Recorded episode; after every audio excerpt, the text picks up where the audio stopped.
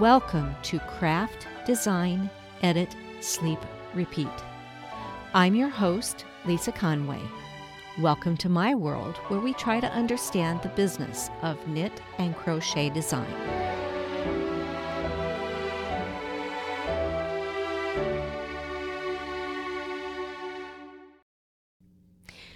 Welcome to episode 23. Today, I want to share with you the plans for this coming year and a bit more about tech editors and what we do. So, obviously, there's a big change to this year's podcast, a slight name change, going from knit design to craft design because we realized as we went along last year that we'd completely overlooked the crochet designers among us. And I really wanted to be inclusive. You can also tell that I'm sitting here by myself. Both Denise and Tiffany have had to step away from the podcast for various reasons. This makes me very sad. I'm very sorry to see both of them go. And I'm really hoping that as they move forward, that things settle down for both of them because believe me, I know how hard it is. If it hadn't been for them keeping me going last year, keeping this podcast going, and me personally, I don't know what I would have done. They've been great friends to me, and I just I wish them the very best for the future. We will still be doing our informational episode each month, but unfortunately, it'll just be me, and I hope I'm not too boring. I'll try really hard. We also will still be doing an interview each month. My goal this year is to interview more designers, both knit and crochet, possibly some other tech editors, and maybe some indie dyers and yarn manufacturers or yarn store owners who might be willing to talk about their relationships with designers. And on that note, I'd just like to say if you are a designer, knit, crochet, or otherwise, if you are an indie dyer, if you are a store owner that might be interested in participating in the podcast, please reach out either through the Facebook or Ravelry groups, or much better, even, would be the email, which will remain knitdesignedit at gmail.com.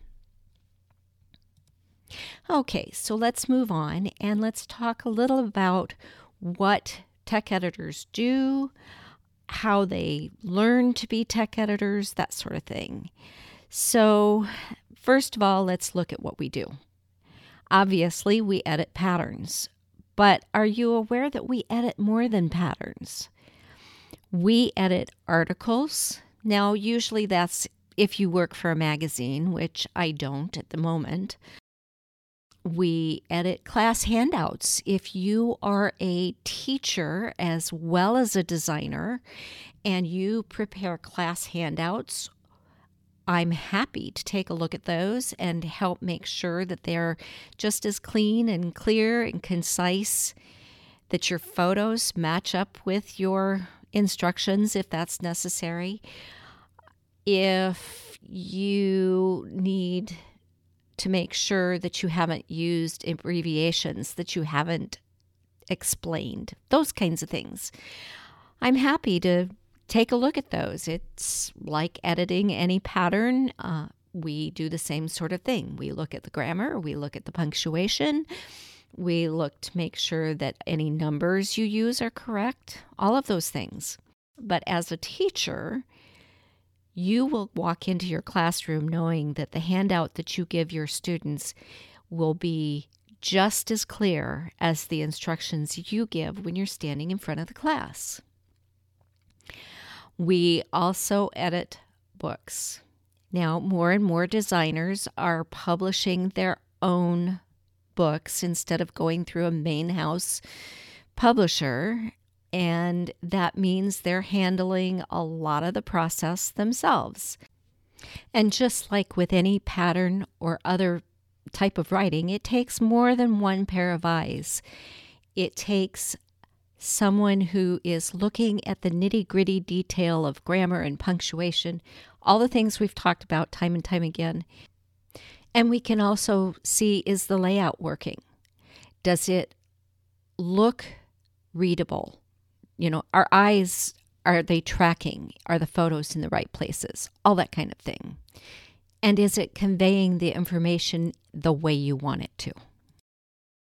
Many editors offer more than one service. I myself do editing, grading, and schematics. Other editors I know also edit for accessibility formatting. This is something that I'm looking at getting into in the near future. But what accessibility formatting is all about is making it readable for our low vision or our dyslexic knitters and crocheters out there. And it requires very special formatting. And if they're low vision, it, they might need a screen reader. And how does the screen reader read the abbreviations and those sorts of things? They, they can't. So there's lots of little things that we look at to make sure that your pattern reaches the largest audience possible. Some editors do chart rendering. So we take your written instructions, we turn it into a chart. Again, this is something I'm learning to do so that possibly I can help you with that in the future. I started out basically trying to create my own charts I realized very quickly I had a great deal to learn, and thankfully, I have a very good tech editor of my own. And so, some editors offer that as a service.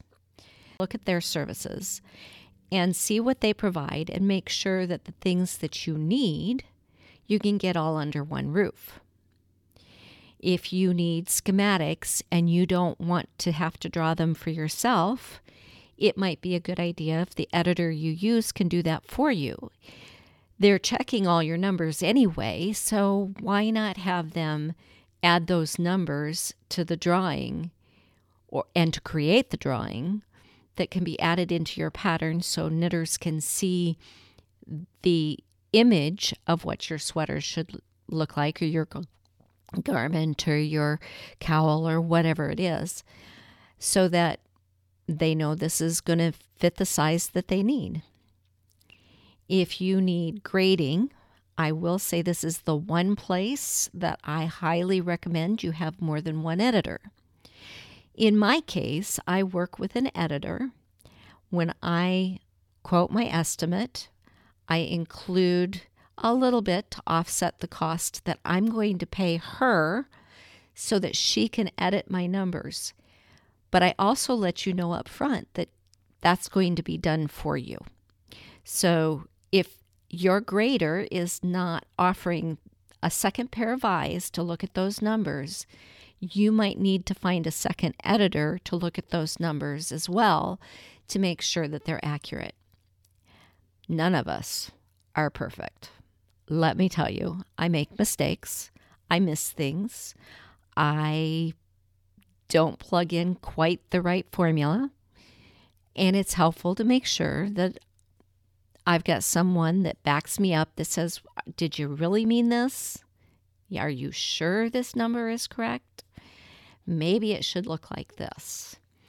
And she does a great job.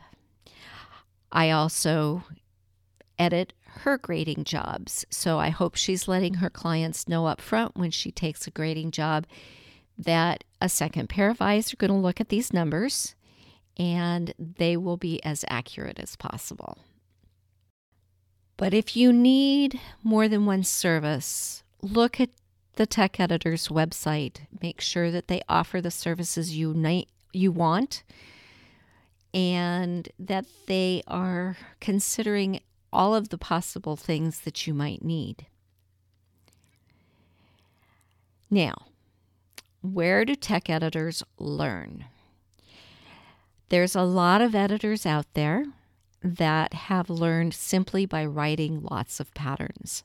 They started in the design world, they have done their own writing, their own grading, their own schematics, their own charts. And in the process, they learned a lot about what needs to be done. Now, those designers don't tech edit their own work, or at least they shouldn't, because none of us see the mistakes that we make ourselves. They are fully capable of being really fantastic editors. So if they haven't had quote unquote education, that doesn't mean they're a bad editor. But there are places that we go that we can actually get training. I personally used the Knitting Guild Association, TK, TKGA, and that's where I got my training. TKGA focuses on magazine style editing. And the types of things I learned, I don't necessarily apply everything to what I do on a day to day basis with independent designers. I don't need to worry about the length of the pattern. As an independent designer, you're probably producing your designs via PDF and we don't have to be as cautious about space when we do that. We can include things in our patterns that magazines simply don't have the room for. So it's a little bit of a different story. If you are submitting your designs to a magazine, they generally have a tech editor on staff. If they don't, they will tell you, and you can have your pattern edited separately but they usually do. And they are trained to edit to meet the format of the magazine. Sometimes that means removing things from your pattern that you would rather not have removed. And sometimes that means making lines a little more brief than you would prefer. But it's all a matter of space. I'm so sorry. My throat seems to be getting a little dry. But the TKGA focuses on magazine style editing. And as I said, that's a little bit different than what I end up doing on a day to day basis, but it's still a decent course. It's difficult, and many people never finish because of the difficulty, but it is there. Next is the Tech Editor Hub. Now, the Tech Editor Hub has courses for both knit and crochet editing. At some point, I may consider going back and doing the crochet editor course. I had planned on doing something along those lines last year, but well, A, I wasn't as confident in crochet. You've heard me talk about that time and time again, and you'll hear me talk about it in the future. I am a crocheter, but I've never crocheted a garment, and I'm not sure I'm the best person for the job all the time. I have done crochet editing. I probably will continue to do some here or there, but I will be very upfront and say if this is a garment, there are really good crochet tech editors out there and as you know, I fully back Tiffany Wooten at wootcrafts.com. She is fabulous. She knows her stuff. Uh, she's great to work with. She's fun to work with, so don't hesitate. And of course, B, my year kind of fell apart with the medical issues that, while still exist to a degree, I've overcome to the point where I'm back to work. So, as I said, the Tech Editor Hub does offer classes in both knit and crochet editing. They also offer grading classes that are both for tech editors and designers. So, if you're interested in doing your own grading or you are interested in doing tech editing and you want to think about the grading aspect of it, it's a great course. They l- run live sessions, so you have to be aware of when the sign up is. And the easiest way to do that is to join their newsletter Then they announce what class is coming up that's going to be opened, when it's going to be opened for registration, and you can get in on the class you want. A third possibility, and I know very little about this one because I've not actually participated in any of her classes, is a woman uh, with a business called Cool Wool Designs. I will have a link to her website. She does both knit and crochet. I have seen her on Instagram. We have chatted back and forth a little bit, not a whole lot. Um, so again, I have I have no idea how good her class is, but it is there. So again, tech editors do different things. Make sure you check out the tech editor you're considering. Make sure you email the tech editor you're considering and get a feel for how they handle their communications. Do they respond quickly? Do they respond completely? Do they really answer your questions? That's an important part of the job. Um, communications is huge. If uh, your tech editor can't communicate with you in an email, they're unlikely to be able to communicate well in their comments on your patterns or your handouts or whatever it is you're looking to get edited. So make sure you reach out, make sure you have a conversation with the person before you choose them, make sure it's a good fit, and don't hesitate to move on if, even after the first or fifth or tenth pattern, you realize, hey, you know, this relationship just isn't working, and find someone new. I'm more than happy to uh, pass on my clients to someone else if we're not gelling because different personalities people let's face it we're all unique and we don't all work well with everybody. Some things i some things i do some things i do in a specific way may not work for your working style. So that's all well and good. I get it I also am more than happy to take emails on a regular basis with just questions. Ask me anything. Ask me for things that you want to know personally. Ask me for things you would like to hear in the podcast. You know, coming up with ideas is going to be much more of a challenge now that I'm by myself. And you're going to find that I repeat myself, which I've done here. and I'm probably going to be a little briefer without someone sitting there to bounce things off of. I may not think of everything the way I might if I were with my partners who I miss deeply. But I'm here. I'm still here for you. I'm still here for myself. And I hope you have a great day. Happy crafting. And We'll see you next time. Join us again for episode 24 when you will get to meet Nikki Jensen, tech editor and designer from Canada.